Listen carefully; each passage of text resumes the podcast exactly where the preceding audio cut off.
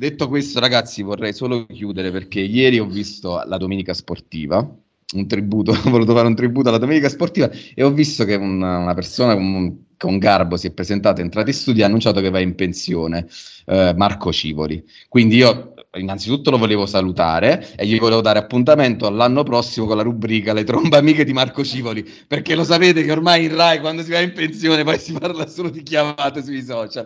Quindi Marco ci vediamo l'anno prossimo. Scusate, ma che è successo? Che è successo? Non, qui tengo un nipote che si chiama Geppino, figlio di mia sorella separata che è stata sfortunata col marito. Stamattina alla nascita sua ho detto Geppi bello dello zio, vuoi un regalo per questa nascita? No, lui ha detto voglio un cavalluccio. Dice però ha precisato lo voglio rosso.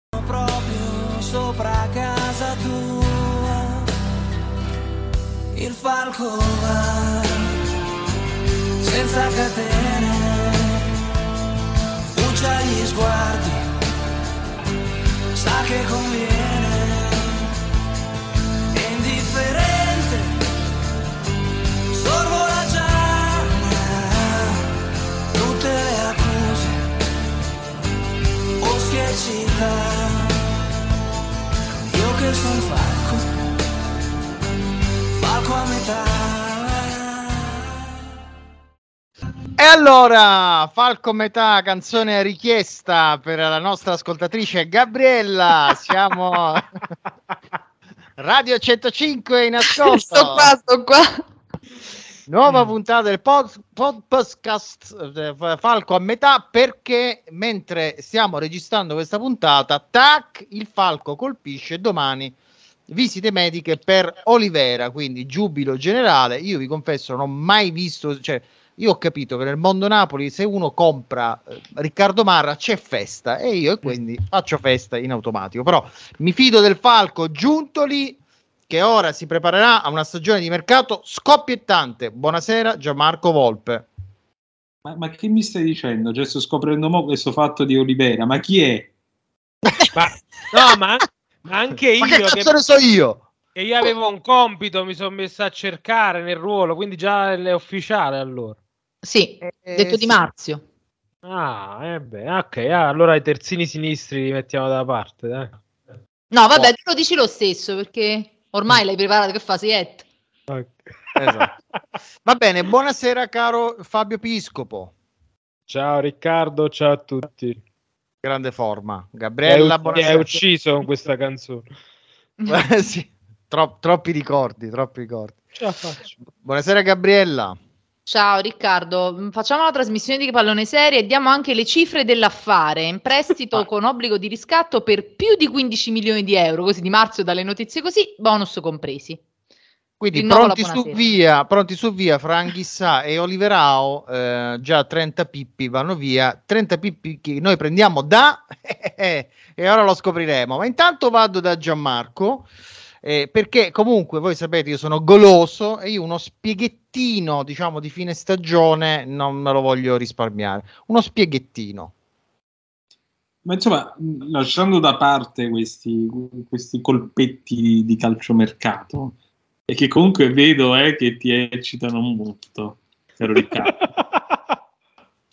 E, al di là di questo, è stato un finale di stagione dolce amaro per il Napoli. Eh, dolce perché in fondo il Napoli ha conseguito il suo obiettivo stagionale, che era la qualificazione alla Champions League. Lo ha fatto con diversi turni d'anticipo. Ha anche eh, mostrato insomma un, uh, un, orgoglio che probabilmente a un certo punto non gli riconoscevamo più, vincendo le ultime quattro partite, se non mi sbaglio, consecutive eh, chiudendo a 79 punti che per il Napoli è in linea di massima uno score di tutto rispetto, è il punteggio con il quale nella prima stagione di, di, di Ancelotti il Napoli si è classificato secondo in classifica. E non si vince lo scudetto, ma insomma siamo su, su livelli piuttosto alti per, per, la media del Napoli. Eh, e poi però c'è la parte amara. Eh, la parte amara, la parte amara sta nel, nel vedere che esultano sempre gli altri. Eh, ieri abbiamo visto il Milan trionfare, vincere lo scudetto. Eh, mercoledì vedremo la Roma che si giocherà una finale europea. E quello che io voglio dire di queste due vicende è che entrambe raccontano di tutto quello che manca al Napoli. Cioè il Milan, nel Milan noi abbiamo visto uh, delle figure dirigenziali molto forti che hanno saputo costruire una squadra eh, che sulla carta non era eh, una squadra eccezionale, o meglio, è cresciuta molto durante la stagione, anche grazie insomma, al buon lavoro che ha fatto l'allenatore Pioli, ma soprattutto è cresciuta molto attorno al carisma di una serie di giocatori eh, simbolo, abbiamo adesso tutti davanti agli occhi eh, il discorso abbastanza comentoso fatto da, da Ibrahimovic a fine partita. E dall'altra parte a Roma noi vediamo una società che invece ha accompagnato un riavvicinamento dei tifosi attorno alla squadra che da queste parti, te lo posso testimoniare come testimone oculare vivendo a Roma, non si vedeva da parecchi anni. Eh, non è solo l'allenatore, perché Mourinho comunque dà un suo contributo, ma non è solo l'allenatore, ci sono per esempio anche delle politiche societarie, una comunicazione societaria fatta molto bene, in questo la Roma è all'avanguardia, che comunque ha fatto in modo che questo finale di stagione per la Roma fosse un, un finale, non dico entusiasmante, perché poi la Roma ha, ha, giocato un campionato, ha concluso un campionato insomma di luci ed ombre, ma che comunque consegnerà la prossima stagione un, un, ambiente molto più compatto di quanto non sia mai stato negli ultimi anni. E poi Infatti hanno iniziato la campagna abbonamenti, mica, mica scemi. Non a caso, peraltro, eh, prezzi, questo lo voglio sottolineare, prezzi popolari allo stadio, eh, anche per la Conference League. Io immagino soltanto Napoli che cosa sarebbe successo se Napoli fosse andato avanti in una Coppa Europea. Però questo ecco, è stato un altro fattore di, di riavvicinamento dei tifosi, che è una roba che poi a, suo, a, a sua volta ovviamente ha anche un'influenza sulle prestazioni della squadra. Allora, Gianmarco Volpe, Volpe, Volpe, Volpe che fa i complimenti alla Roma, quindi pioveranno rane ragazzi oggi, eh, si sta eh, invertendo tutto. tutto. Eh, Fabio, allora, prima di venire a te perché voglio un commento su quello che, che ha detto Gianmarco, ti, ti, voglio invitare a un giochino, mi aiuti con questo giochino? Come sei in matematica tu? Diciamo. Alti e diciamo. bassi. Vabbè, allora, mi devi contare, io ti dico le, paro- le partite, tu mi conti gol fatti e gol subiti dal Napoli, ok? Sei pronto? Mm. Napoli Sassuolo 6 a 1, conta 6 fatti e 1 subito, ok? okay? Torino Napoli 0 1, 7 1, Napoli Genoa 3 a 0, 10 1 e Spezia Napoli 0 3, 13 1. 13 1. Allora, ragazzi, io a un certo punto l'ho. Scusa, Gabriele, ho avuto un durello. ho avuto un durello perché mi sono ricordato che tu, dopo nella puntata post Empoli, dicesti queste parole. Perché se tu vuoi vincere, questa non è gente adeguata, perché questa è gente che performerà sempre senza pressione e lo farà da qui alla fine. Quindi questi discorsi sul rimpianto, cioè cazzo con Napoli mo fa 14 gol fatti e uno subiti da qui alla fine. Molto probabile, perché non hanno più nulla da uh, inseguire. Incredibile per uno, per uno. Ragazzi, questo sarebbe c'è altro che Nostradamus, clamoroso. Ma tu te lo ricordavi questa cosa? No, non ricordavo la cifra, però conosco i miei polli, come si dice. Eh, vabbè. Vabbè, ti vuoi reinserire su qua? Ora abbiamo sentito questa cosa, però è quello che è successo. Noi con, con Gabriela ci, ci, siamo mandati messaggi in chat, questi stronzi, questi bastardi. eh, di fatto, negli ultimi quattro partite, quattro vittorie, 14 gol fatti e uno subito. Uh, nel, esattamente nel momento in cui era svanito il, il piano scudetto. Sono degli stronzi? No, non è che sono degli stronzi, è... il concetto è quello che sono giocatori che come inizio stagione, nel momento in cui pensano solo a giocare, non hanno retropensieri su su cosa si stanno giocando, fanno vedere le loro qualità, restano tranquilli mh, mm, con un allenatore che comunque è in grado di organizzare la squadra, ma anche lui allo stesso tempo nei momenti di pressione, sia ai microfoni che nella gestione della partita, ha dimostrato quest'anno, mi dispiace, siamo tanto tutti quanti un po' estimatori di, di Spalletti, ha dimostrato dei limiti e, e, quindi tutto rientra all'interno della dimensione di, di, questo gruppo. Diceva Gianmarco giustamente 79 punti, è il quarto risultato migliore della storia del Napoli. I primi tre sono gli anni di Sarri, 82, 86, 91, poi c'è Ancelotti e, e quest'anno qui. Più o meno si è ricalcato quanto fatto nella scorsa stagione a livello numerico e l'anomalia è stata l'anno de, di transizione che ha Tuso Ancelotti. Questa squadra dal dopo Sarri vale più o meno questa fascia di punti 75-80. Potenzialmente ne varrebbe di più, ma eh, i limiti che sono conclamati ormai da quattro anni portano a dimensionarla all'interno di questa fascia di punti. Quindi Gabriele, tu sei dell'idea, come credo che l'avessi detto tuo marito qualche settimana fa, dell'idea che comunque i punti sono quelli del Napoli, cioè eh, noi ci lamentiamo, ha perso in casa con lo Spezia, eccetera, probabilmente li avrebbe persi poi in, altre, in altri stadi, cioè la quota del Napoli, è que- questo il Napoli, 78, 77, 79 punti? Sì, io penso che più o meno questo è il nostro potenziale. Questo dicevo l'altra sera che il Milan forse con questi 86 punti che ha fatto con questo finale sfolgorante ci ha levato anche un po' di rammarico uh, perché oggettivamente secondo me è una quota che noi non avremmo raggiunto e che non abbiamo nelle gambe, sicuramente non ce l'abbiamo nella testa per quello che diceva Fabio, ma penso che non ce l'abbiamo proprio nei piedi, cioè penso che ci mancano proprio i numeri in alcuni settori del campo. Quest'anno mh, in realtà eh, la classifica dice che abbiamo anche segnato tanto, però in realtà ci sono mancati sicuramente i gol degli esterni, cioè c'è proprio mancato qualcosa anche eh, tecnicamente, diciamo.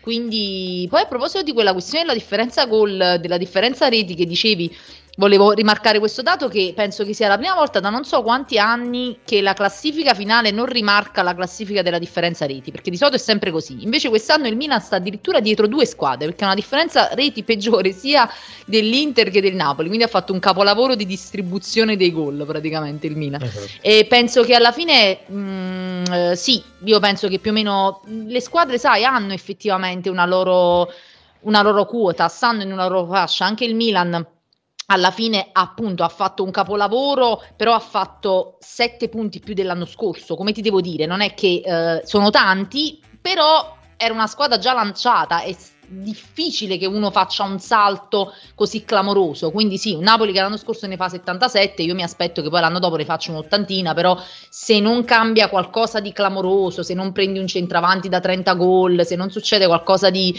incredibile, oppure fai sto miracolo sportivo che ha fatto il Milan, ehm, sì, penso che più o meno siamo quello. Tra l'altro Gian, rispetto a quello che diceva Gabriella, il Napoli è migliore difesa eh, in questo campionato insieme al Milan, che è un'altra delle anom- anomalie se vuoi, nel senso che eh, eh, non aveva quasi mai avuto questo tipo di skills se no con Sarri eccetera. Poi non è neanche bastato perché solitamente si dice la Serie A si vince con la migliore difesa no? in realtà non è bastato neanche questo. Però ti voglio lanciare portare su un discorso. Qualcuno su Twitter oggi pomeriggio ha postato gli ultimi vent'anni degli scudetti in Serie A e sono stati vinti solamente da Juve, Milan e Inter, quindi Juve 11, 6 Inter e 3 Milan. Eh, cosa significa questo? Ti domando, considerato che non sono state in questi anni sempre le superpotenze, comunque hanno avuto crisi, cose, però alla fine non ci si muove da là. Eh, beh, questo è un discorso molto complesso, eh?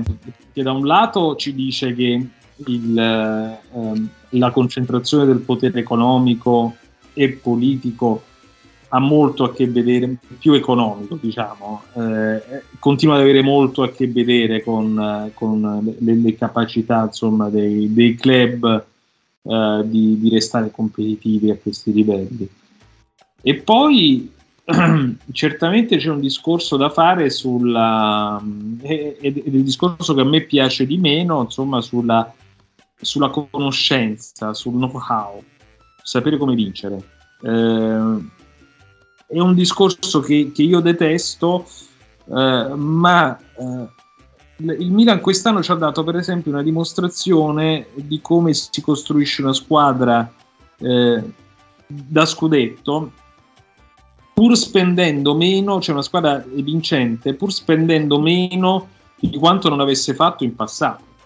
Fabio mi aiuterà, ma io ricordo forse tre o quattro stagioni fa eh, il Milan, forse appena finito agli americani, che spese una roba tipo 200 milioni di euro per un mercato estivo che poi sarebbe stato, eh, si sarebbe trasformato in una stagione disastrosa o semi-disastrosa per il Milan.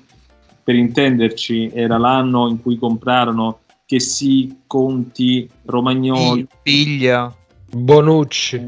Bonucci, e poi non mi ricordo, e, e all'epoca era il Napoli di Sarri, se non mi sbaglio ancora, Esatto. e, e fini- e finirono abbastanza dietro loro. Credo fosse quell'anno di quella cosa cringissima dei meme su Fassone e Mirabelli che giravano l'Europa. Sì, sì, passiamo, passiamo Cose- alle cose formali. là. Bravo, terrificante. Bene, e il Milan non ha vinto allora, ma ha vinto oggi. Ha vinto in un momento in cui eh, sono emerse delle figure dirigenziali ehm, molto legate anche al, a quell'ambiente lì, penso a Maldini e Boban, ed è emerso nel, nel momento in cui il club ha saputo affiancare dei giovani di grande valore, evidentemente perché poi eh, parliamoci chiaro, eh, gente come eh, Leao in questo momento sposta tantissimo in Serie A e io credo che Leao sia stato l'uomo del campionato, ma non sono il solo perché ho visto è stato tipo eletto da qualcuno eh, uomo del campionato.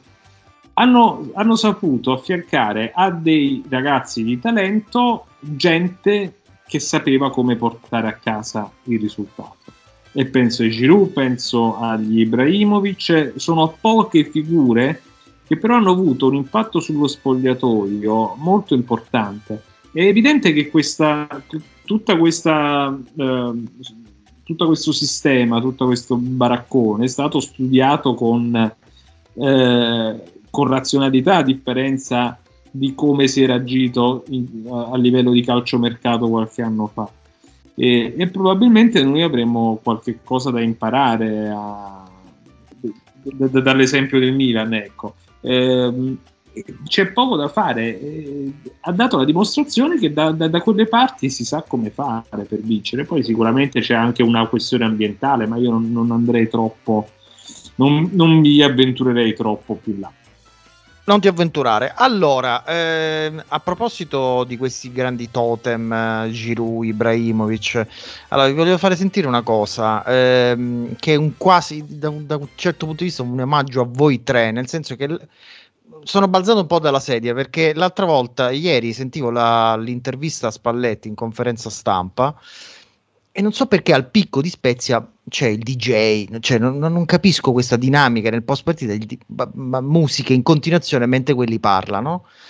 E a un certo punto eh, vi invito a sentire, spero si senta bene. In questo caso, io sapete, vi dico ascoltate bene le parole di Spalletti. No, non ascoltate le parole di Spalletti, cercate di ascoltare il sottofondo.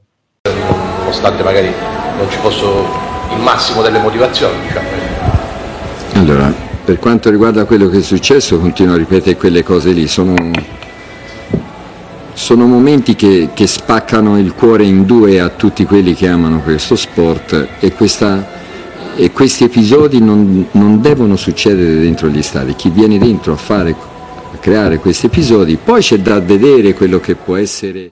Allora, i migliori anni, Migliori della, anni nostra, della nostra vita. della nostra vita, sotto Spalletti, un melanconico Spalletti, i migliori anni. Poi, poi io questo invitiamolo per la prima puntata della prossima stagione, il DJ del picco, che fa questa selezione. Vabbè, allora, tutta questa menata per, per arrivare un po' al discorso che dice eh, Gianmarco, Ibrahimovic, Giroud, questi personaggi. Spalletti, Fabio, ieri in, in tutte le salse, questa settimana ha detto, ha spiegato, Colibali non si tocca perché Colibali non è solamente forte, è anche un giocatore strutturale, ma è possibile veramente che questa società metta in dubbio il rinnovo di Koulibaly? Per non parlare anche quello di Mertens, ma quello avanti. Posso anche concedere il fatto che in attaccante a quell'età è, è, è, più complicato da reinserire in un contesto, ma Koulibaly tu lo devi ricomprare immediatamente, anche se ha 30 anni, 31 anni.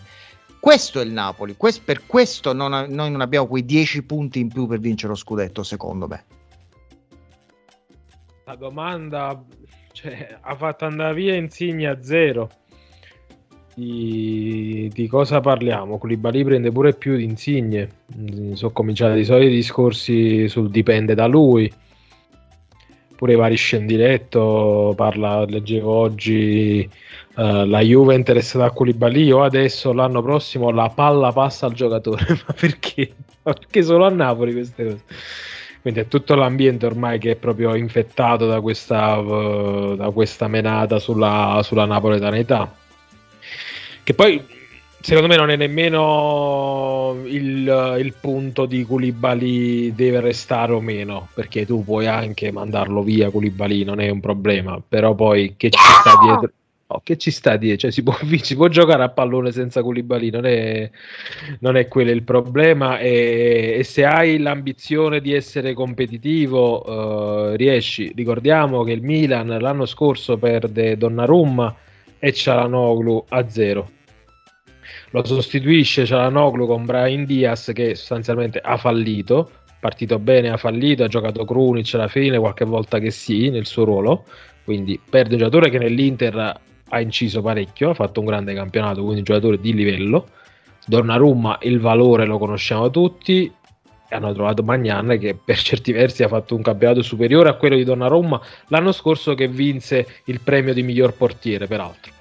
Uh, quindi uh, a volte eh, cioè, abbiamo anche l'esempio di, di Higuain uh, a Napoli. Napoli cede Higuain e, e fa meglio senza Higuain. Uh, ci sono dei totem, ci sono dei giocatori, ma il concetto di, di, incedibilità è sempre relativo ed è legato poi a quello che è il progetto di una squadra. Cioè il Napoli era talmente strutturato uh, nel uh, 2016, dopo il primo anno, dopo un solo anno di Sarri, era talmente strutturato che passata quella fase dell'infortunio di Milik, là, quel mese di ottobre del 2016, poi subito riuscì a trovare la quadra nonostante avesse perso del talento quindi non è, il problema non è quello, cioè dai via Koulibaly, vabbè, mi prendi Però breve. Non, di, non, parlo di talento a questo punto, io, cioè, il discorso è, parlo veramente di... di eh, di, con me tocchi un, un tasto... Punto di riferimento.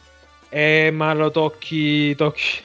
Parli alla persona sbagliata perché secondo me Koulibaly manca da quel punto di vista. Giocatore strepitoso, ma non è quel uh, giocatore vincente dentro, secondo me. Non è, non è un vincente Koulibaly, è un grandissimo giocatore, ma un vincente era Albiol giocatore con quella mentalità era Albion non Koulibaly. Quindi da questo punto di vista mi dispiace ma è, è un giocatore che uh, Napoli va sotto piglia va, va, avanti vuole risolverla da solo e va in ansia. L'abbiamo detto più volte quindi se si fa una questione di vi- devi vincere devi tenere Koulibaly secondo me no. Se devi vincere puoi cedere Koulibaly poi magari ne parliamo dopo, prendi un'altra tipologia di giocatori, imposti la squadra in un determinato modo e puoi vincere lo stesso, perché in Italia si può vincere anche cedendo Hakimi e Lukaku, l'Inter l'ha buttato lo scudetto, ma l'Inter ha ceduto Hakimi e Lukaku e fondamentalmente ha tanto da rimproverarsi, nonostante abbia fatto comunque un buon punteggio.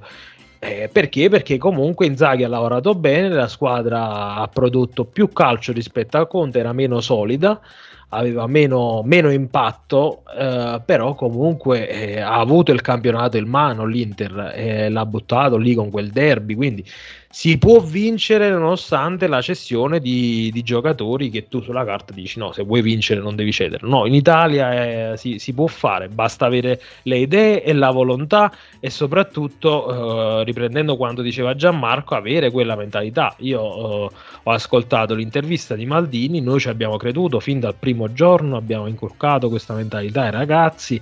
Allora, se, l'avevamo già detto qualche settimana fa, se Paolo Maldini ti sta addosso tutti i giorni a dire ce la facciamo, ce la facciamo, ci stanno sottovalutando, si va a creare quella uh, cappa di noi contro il mondo molto murignana, così è normale che poi si creano quelle dinamiche virtuose che portano ad andare oltre i limiti, come è, stato, come è accaduto col Napoli nell'anno di Sarri, il, il famoso patto scudetto noi contro tutti, compresa la società che abbandonò il Napoli quell'anno, stava soltanto la squadra, primo caso nella storia sarebbe stato di scudetto conquistato dal settore tecnico e quindi si, si può vincere anche cedendo giocatori di, di rilievo.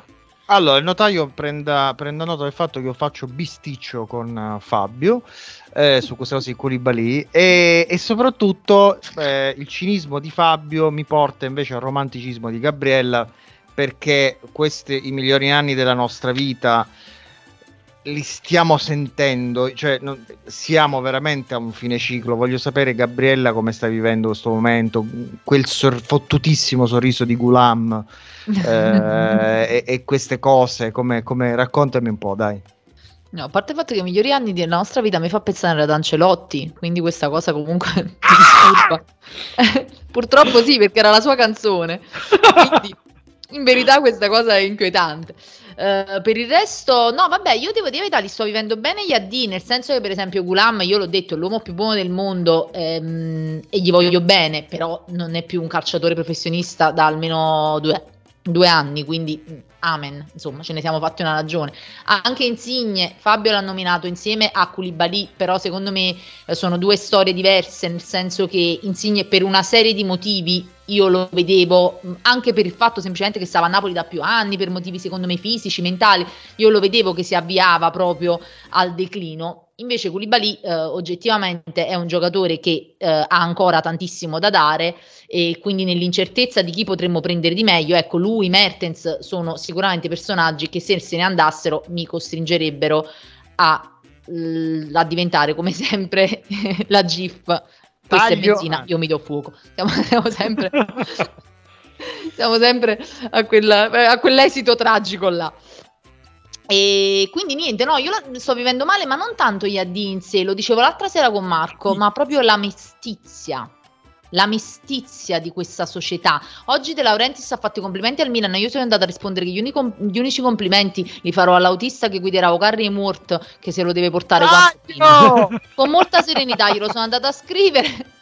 Rischiando anche la sospensione da Elon Musk, tanto ha detto che lui non sospende più, non blocca più account. Grazie, Elon, sei un amico. Quindi ehm, c'è questa mestizia, questo fatto, adesso ne parlavo proprio poco fa con un amico su WhatsApp, questo fatto che noi ci siamo fatti uscire, sempre questa espressione mi piace molto, è molto di classe, ciao Grace, eh, le sovere da culo per arrivare in Champions, per, sia l'anno scorso che quest'anno, per sentire parlare di smantellamento, rinnovi mancati, eh, soldi che non ci stanno, chiagnere miseria, cioè è questo, è quello che diceva Giamarchi, io non farei mai a cambio col campionato della Roma, mai e poi mai, non me ne frega niente della finale di Conference League, non voglio chiamarla uh, Coppa Europea, competizione europea, sì ho capito la competizione europea del Vitesse, voglio se ci andavamo pure noi, forse pure noi saremmo arrivati in finale, cioè mh, non farei mai a cambio con la loro stagione e forse manco con quella dell'Inter perché penso che la Coppa Italia e la Supercoppa non leniscano uh, lo smacco di vedere i cugini che festeggiano lo scudetto, sinceramente, da outsider. Um, ho detto che farei a cambio, eh. No, no, lo so, lo so. No, però tu gli hai fatto i complimenti e io sono d'accordo. Cioè, nel però per la, per non la farei mai a cambio. Pa- parlo, parlo del, del, risultato. Cioè, il risultato è che adesso la Roma si ritrova con uno stadio strapieno e una passione riaccesa in un pubblico che per certi versi è stato un po' in... Eh, ha avuto un rapporto conflittuale con la squadra un po' come il Napoli Mentre il Napoli conclude nel disinteresse più totale. Eh. No, ma io stavo arrivando alla stessa conclusione. Stavo dicendo, io non farei mai a cambio, però uh, è incredibile come loro con una stagione, un campionato francamente imbarazzante e una finale europea che ripeto, cercano di pomparla in tutti i modi, ma mh, oggettivamente la Roma avrebbe fallito se non ci arrivava in finale, raga, non ha ottenuto un grande risultato al- a- arrivandoci, ha fatto il minimo perché le, le- le competitors quelle erano la squadra più forte che hanno affrontato e che era in- stava in giro nella competizione. Era il Leicester undicesimo in Premier, il Marsiglia, di che stiamo parlando? Battuto di dalla, squadra, battuto dalla squadra B del Napoli a dicembre. lì. Eh, dai, quindi, però, nonostante questo, è grottesco che loro siano gasatissimi e sembra che sia vino veramente, la- la- eh, parlano di Dybala, chiaramente a sproposito, però per dire, eh, c'è questo, anche la stampa, ecco, li, li- li carica perché giustamente vedono che c'è terreno fertile e, no- e qua invece alberga una mestizia, una povertà, una tristezza. Cioè, proprio io non trovo nessuna motivazione per seguire questo circo l'anno prossimo che inizia il 13 agosto, poi fa due mesi di pausa per il mondiale eh, invernale. Ma che cos'è? Ma che stiamo guardando con, con questo burino che ogni due o tre parla e dice cazzate? Non ce la faccio più. Levatemi il microfono! allora, allora, dai, eh, secondo me chiudiamo la stagione con la top 3 di Gianmarco e la flop 3 e poi ci proiettiamo sul futuro perché Fabio si è scaldato con i suoi fogliacci, i suoi foglietti, ha preparato già la nostra formazione dell'anno prossimo, delle prossime 38 giornate. Allora, prima Gianmarco, top 3 e flop 3 della stagione del Napoli. Allora, top 3.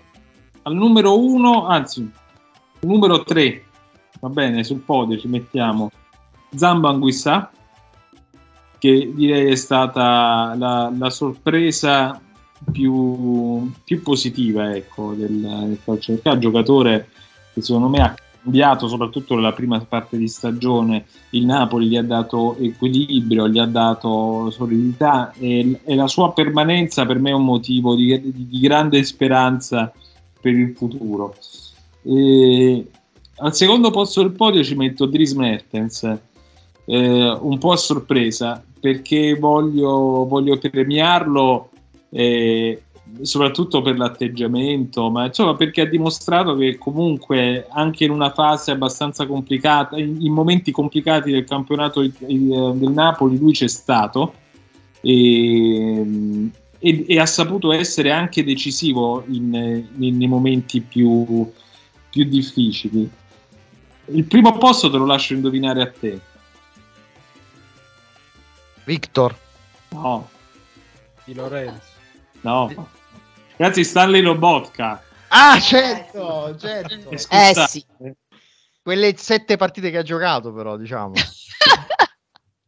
Beh, comunque rendimento pazzesco. Cioè, io interpreto il top chiaramente in relazione alle aspettative. Certo, certo. Lobotka ci ha sorpreso in una maniera eh, veramente stato si è incuneato nelle nostre fantasie e non solo e, e soprattutto ha dato un, un pizzico di, di, di, peperoncino di piccante a questo, a questo campionato allora fermo fermo un secondo fermo un secondo tieniti un attimo i flop perché hai detto questa assist clamorosa intanto vi preannuncio che c'è una lettera clamorosa che abbiamo scovato di Stalle Lobotka a Lucio Spalletti, quindi la resa dei conti. Mm, giusto Gabriella? Mi confermi? Sì, sì.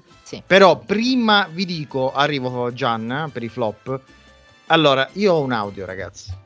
Io ho un audio clamoroso, mi è arrivato un audio clamoroso in cui c'è Lucio, perché diciamolo, questa, questo, questa stagione Lucio ha flirtato con Stanley, con, con Fabian, con Koulibaly, insomma, ha avuto tanti amanti, ma non abbiamo mai scoperto chi era il vero amante definitivo, no? A me è arrivato l'audio con il nome, però eh, ragazzi non me la sono sentita e quindi ho dovuto censurare alla fine. Però l'audio ve lo faccio sentire uguale. Buongiorno, vi presento la mia paperina, vero?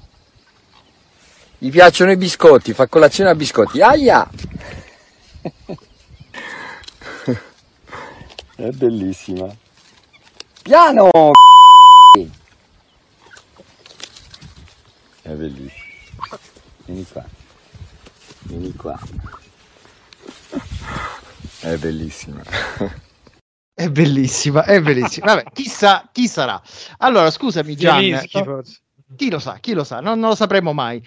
Vai con i tuoi flop 3. Top 3, al terzo posto io ci metto Lozano. perché dopo una stagione tutto sommato positiva con eh, Gattuso è, è ritornato al livello parlateci di Lozano, eh, ovvero a livello del, del, suo, del, del, suo, arrivo praticamente al Napoli, quello l'ultimo anno con Ancelotti. Al secondo posto so di, di fare polemica, ecco, me lo faccio apposta, ci metto il Maradona. Ah, bella questa. Bella, ci, bella ci metto il Maradona perché eh, è uno stadio nel quale, a parte il fatto che il Napoli ha perso una marea di punti quest'anno, eh, io credo che non sia del tutto casuale, nel senso che è stato uno stadio abbastanza molto freddo, anche, anche per gli standard a cui ci aveva abituato negli ultimi anni. E, io non penso che la, la, crescita del Napoli possa prescindere poi da un, un cambiamento del, dell'ambiente. Però, però, c'è un motivo, eh, già. Sì, sì. Eh, diciamolo perché poi eh, c'è il motivo sul, sul, regolamento che comunque ha castrato i gruppi e quindi restano uh, i tifosi che vanno lì, che quindi borbottano, non, non hanno quella, quella capacità di sostenere che hanno i gruppi che sono stati fortemente penalizzati dal regolamento e fuori casa invece, e non è un caso, riprendendo sempre il tuo discorso, il Napoli si è fatto sentire anche da un punto di vista ambientale. Sì, e poi ci sono anche i prezzi, eh. certo. politica dei prezzi. Però ecco, eh, sommando tutto questo, comunque resta il fatto sì, sì. il Maradona secondo me non ha aiutato il Napoli. Certo. E al primo posto? Ragazzi, mi dispiace, Piotr Zelinski. eh, che dispiacere. Eh, il più deludente di tutti per eh, prestazioni. Eh, aveva fatto un anno aveva impressionato molto nella stessa posizione di, eh, diciamo, di mezza punta dietro il centravanti titolare lo scorso anno con, con Gattuso, nella stessa posizione quest'anno non è riuscito a dare un segno di vita. Encefalogramma piatto. Forte, forte questa perché eh, come spesso ci dicevamo noi, noi, lo collocavamo come pedina invece su cui si doveva ruotare il Napoli, vi ricordate le, le scorse stagioni eccetera. Allora Fabio e Gabriele volete fare un commento? Siete d'accordo? Aggiungere qualcosina? Eh, o siete d'accordo? Io ho aggiunto la, la, postilla lì sul pubblico, sono d'accordo come, come fattore però eh, ci sta che ci sono tante concause che hanno portato a quelle, non è un caso che in trasferta il Napoli sia andato meglio rispetto al rendimento casalingo. Gabriele, tu vuoi... Eh. Io sono piena di livore, quindi avrei aggiunto qualche flop in più, anche pretestuoso, solo per insultarli. Uh, invece, fra i top, io volevo mettere Juan Jesus solo per i suoi post su Instagram. Ragazzi, è adorabile. È adorabile. È una persona meravigliosa. Se, ascoltaci, Juan, ti voglio dire che ti voglio bene. Teniamo sempre. Non ho capito teniamolo per sempre, anche perché ha giocato pure bene, dai. Quando e poi costa poco, tra l'altro, che, che mi sembra il valore. Sì, Giovanni, però no, non scalare come il cazzo sull'attaccante che esce, almeno quello se ci ascolti, che lo fai sempre. Zio fanale. Allora, va bene, dai, più o meno mandiamo in archivio questa stagione, eh, anche se ora tenetevi caldi per questa lettera clamorosa. Fabio, vediamo al futuro. Uh, dacci qualche segnale di speranza. Disegnaci il Napoli del futuro col tuo stile, dai. No, aspetta, no, eh, speranza in che senso? Cioè quello che farei o quello che succede? Perché... Ma quello che faresti tu, ormai noi siamo tuoi schiavi. Volta la maglia del Napoli con la faccia di Maradona, al posto di Maradona c'era la tua faccia, la tua testa. Quindi... Allora, eh, io resto dell'opinione di, dell'anno scorso che questa squadra va fatta saltare per aria se si vuole avere l'ambizione di, di tentare di vincere, non di vincere, perché niente ti garantisce la vittoria, soprattutto considerando l'ambiente eh, societario del Napoli. Uh, però nell'ottica di un via tutti, giusto per semplificare, Eh, vabbè, il terzino sinistro io avevo due giocatori del campionato italiano molto interessanti che sono Udoge e Iki. Udoge però ultimamente sta veramente facendo i fossi a terra, quindi credo che il, il prezzo del cartellino salirà, anche se comunque il Napoli con l'Udinese ha un, un rapporto preferenziale, c'è Marino, quindi Uh, però è veramente un giocatore che mi ricorda l'Alexandro ai tempi del, del Brasile ed è anche più tecnico per certi versi. Um, l'unico problema è la testa, se, se riesce o meno a, a, a, contenere questa sua esuberanza, perché è un giocatore clamoroso. Iki è più un, un giocatore che è cresciuto molto fisicamente, ha nemmeno 20 anni meno forte, però un ottimo, un ottimo prospetto. Sul centrale difensivo, come quarto, prenderei Ostigard del Genoa, che è molto tosto, è un giocatore che, che, mi piace molto e ti garantisce il nazi skin intendi. il nazi skin e secondo me poi prende anche i minuti di Juan Jesus alla lunga perché è tosto proprio e nell'ottica di una cessione di Koulibaly che va presa in considerazione, ovviamente punterei su, su Bremer, eh, che se lo sostituisci secondo me mm, non è, cioè, ci perdi perché comunque Bremer va testato in una difesa a 4, mangiatore di livello. Eh, a quel punto io lo accetto se tu va, lasci, altrimenti va benissimo Koulibaly ovviamente. Uh, centrocampo uh, manderei via Ruiz per una questione di, di, contratto, di valore complessivo del giocatore, possibilità di, di monetizzare. Uh, a quel punto cercherei di prendere giocatori che ti garantiscono anche la possibilità di metterti a tre. Quindi profili tipo Sabitzer che comunque nel Bayern Uh, non ha trovato grandissimo spazio. O ancora Loftus Cheek del, del Chelsea un giocatore super fisico uh, che comunque non è un esubero perché ha trovato spazio quest'anno ma è gente che in Italia con quella fisicità sposta.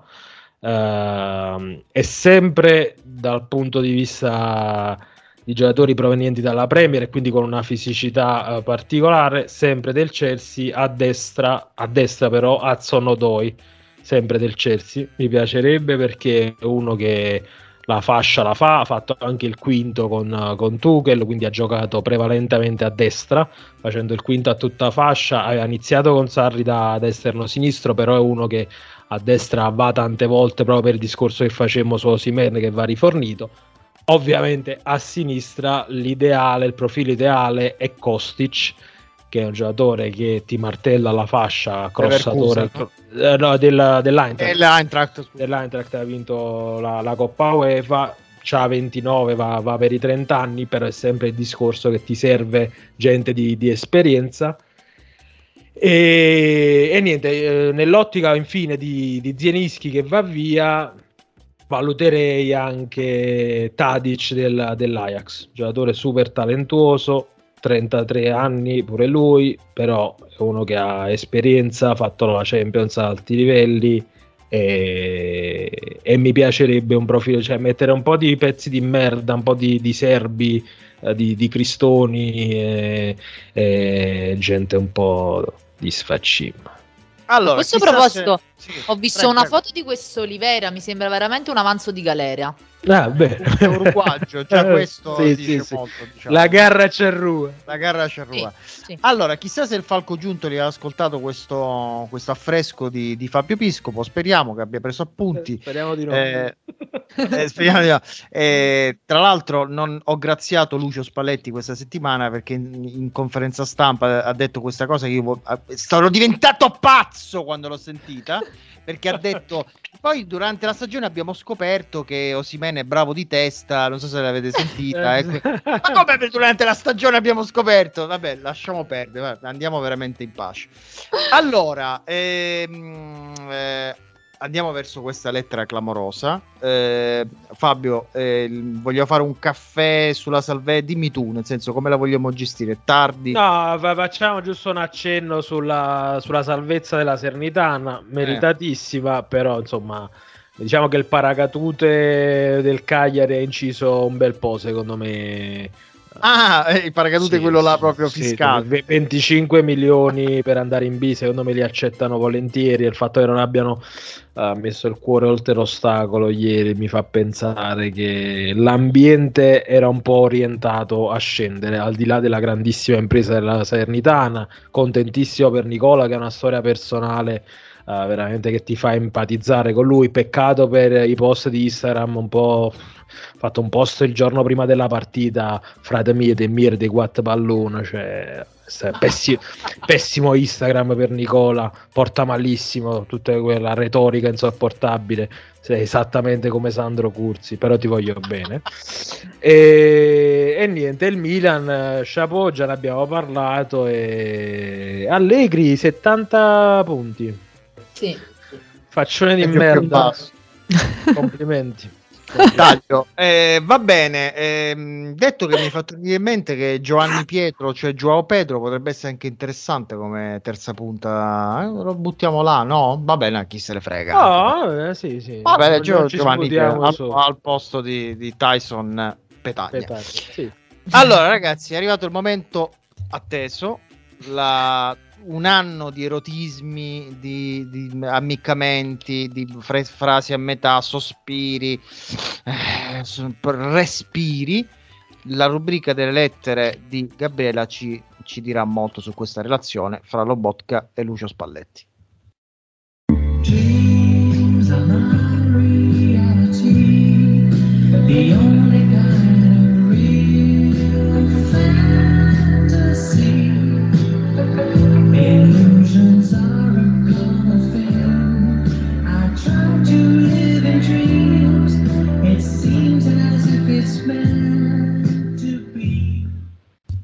Allora, grazie a un problema di server, ragazzi, siamo venuti in possesso di questa missiva di Lobotka per Spalletti. Chiaramente qualcosa potrebbe essersi un po' lost in translation, io mi sono presa delle libertà, però il succo della lettera è quello che andrò a leggervi. Tenetevi forte perché ci sono veramente parole pesanti. Caro mister, anzi, caro Lucio, questa prima stagione passata insieme volge al termine, ma i ricordi mi accompagneranno fino al ritiro, quando ti vedrò arrivare al pullman con i tuoi jeans super skinny e mocassini senza calze, come i veri uomini che non temono le vesciche.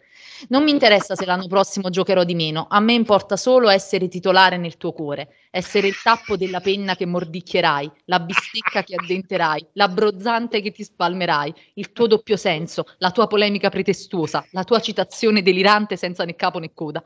Voglio abitarmi intorno a te, stordirti con i miei cambi di direzione e sorprenderti alle spalle, incunearmi nelle tue difese, rotolarmi sull'erba con te e infortunarmi in nuovi muscoli che non sapevo di avere. I maligni diranno che tutto questo è per promuovere il mio sex toy Stanislov, da oggi in promozione a 29,99 euro, ma la verità è che, è che, è che per promuovere Spallettone, il nuovo gel lubrificante abbinato a Stanislov ottenuto distillando il sudore della tua pelata. Ora vivrò nell'attesa dei giochi d'acqua con te nel torrente di Dimaro, sempre tuo Lobo.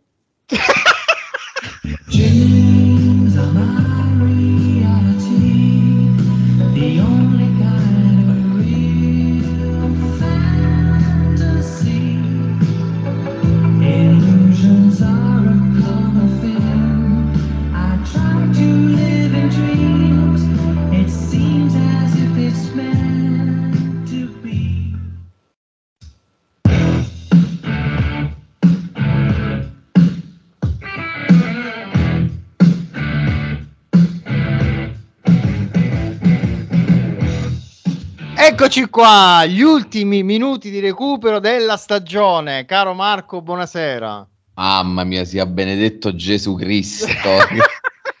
che è finita questa cazzo di nenia.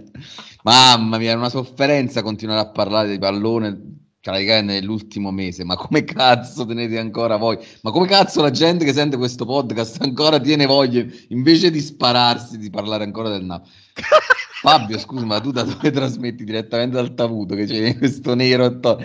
Cioè, ma che cazzo sembra quel. DJ quello di Maurizio Seimandi che si vedeva solo la testa stroboscopica. Tony Capozzo in Afghanistan. Ah, ma dove cazzo stai? Ho detto Ragazzi, Alex, sto- accendi luce e camera e ma cagate. Che Ragazzi, tutto a posto. Bene, bene.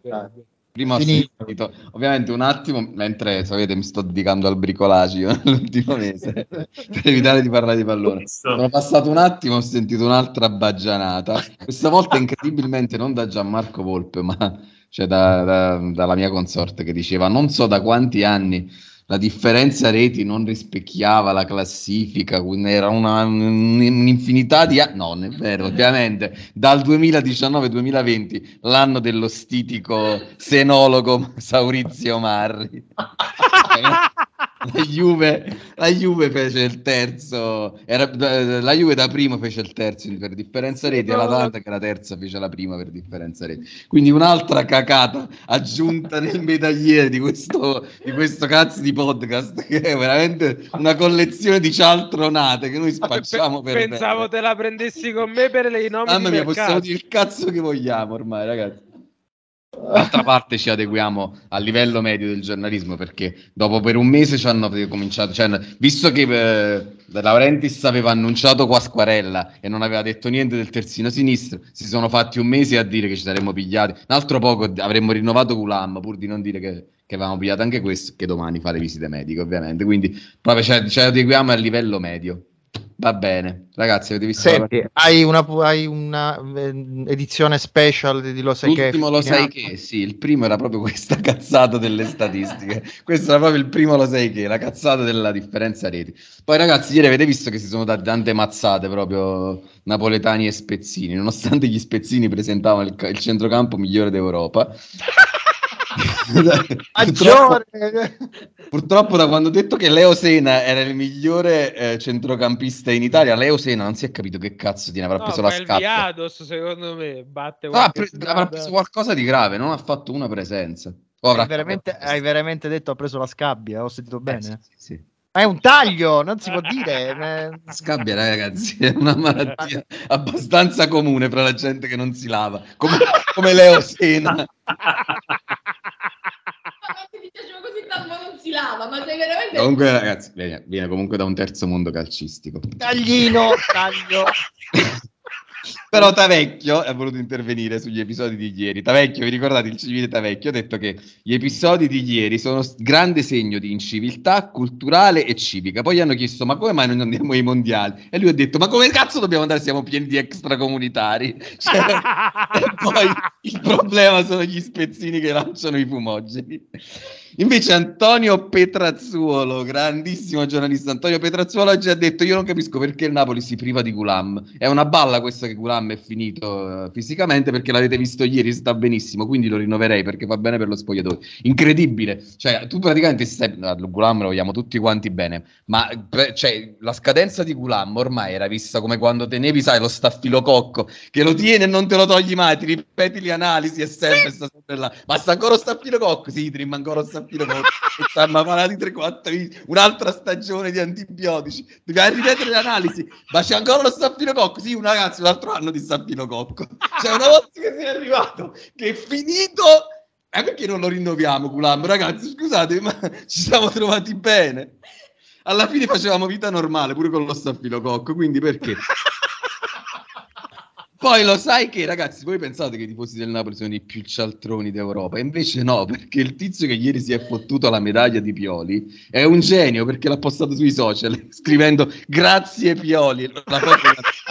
Cioè, ma- ma voi vi rendete conto? Questi vincono lo scudetto. E la gente dice il problema del Napoli sono i tifosi del Napoli. E capocchi, chi si sfottono in medaglia e mettono coppa ai social e poi fossimo un nuovo problema che non si vede.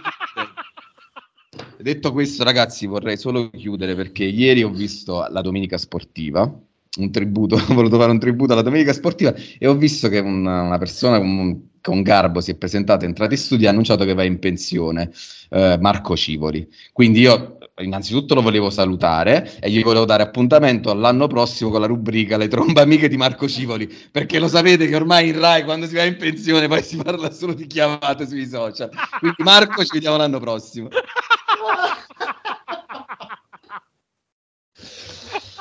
Ai, ai, ai.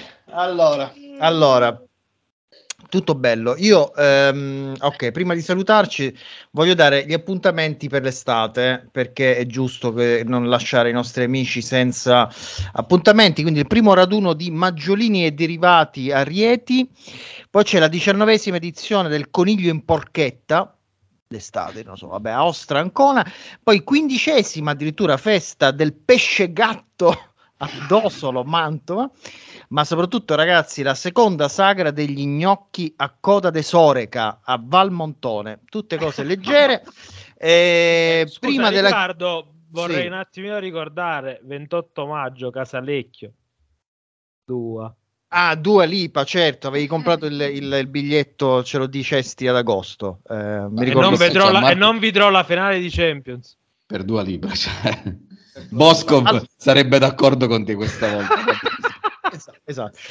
Allora, Gianmarco è pronto con eh, la sua chitarra per chiudere in bellezza questa stagione. Non prima di fare dei ringraziamenti, ringrazio Gian con la sua saggezza, Fabio il suo pragmatismo, Gabriele la- la- con la sua impagabile ironia, ma soprattutto Marco con la sua cazzimma. Grazie ragazzi.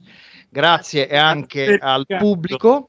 Ai ragazzi della post produzione, Certo, quella dell'ufficio legale, del marketing e al pubblico eh, che speriamo di avere, tante volte. di avere divertito. Esatto. Allora, chiudiamo con la sigla di apertura, stavolta live unplugged eh, from eh, Gianmarco's house. Ciao a tutti, un abbraccio. Sì, io volevo prima di tutto chiedere scusa a tutti i nostri ascoltatori perché io ho il problema di non sapere di- dire di no a Riccardo, che è un po' il motivo per cui è nato questo podcast. Alcova,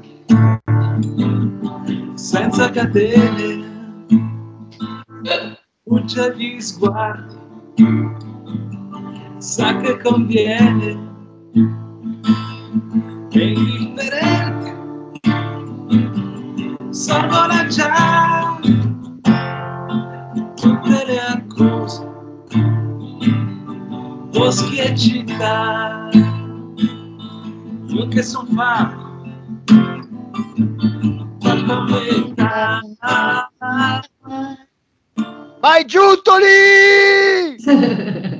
Vai Milfanter!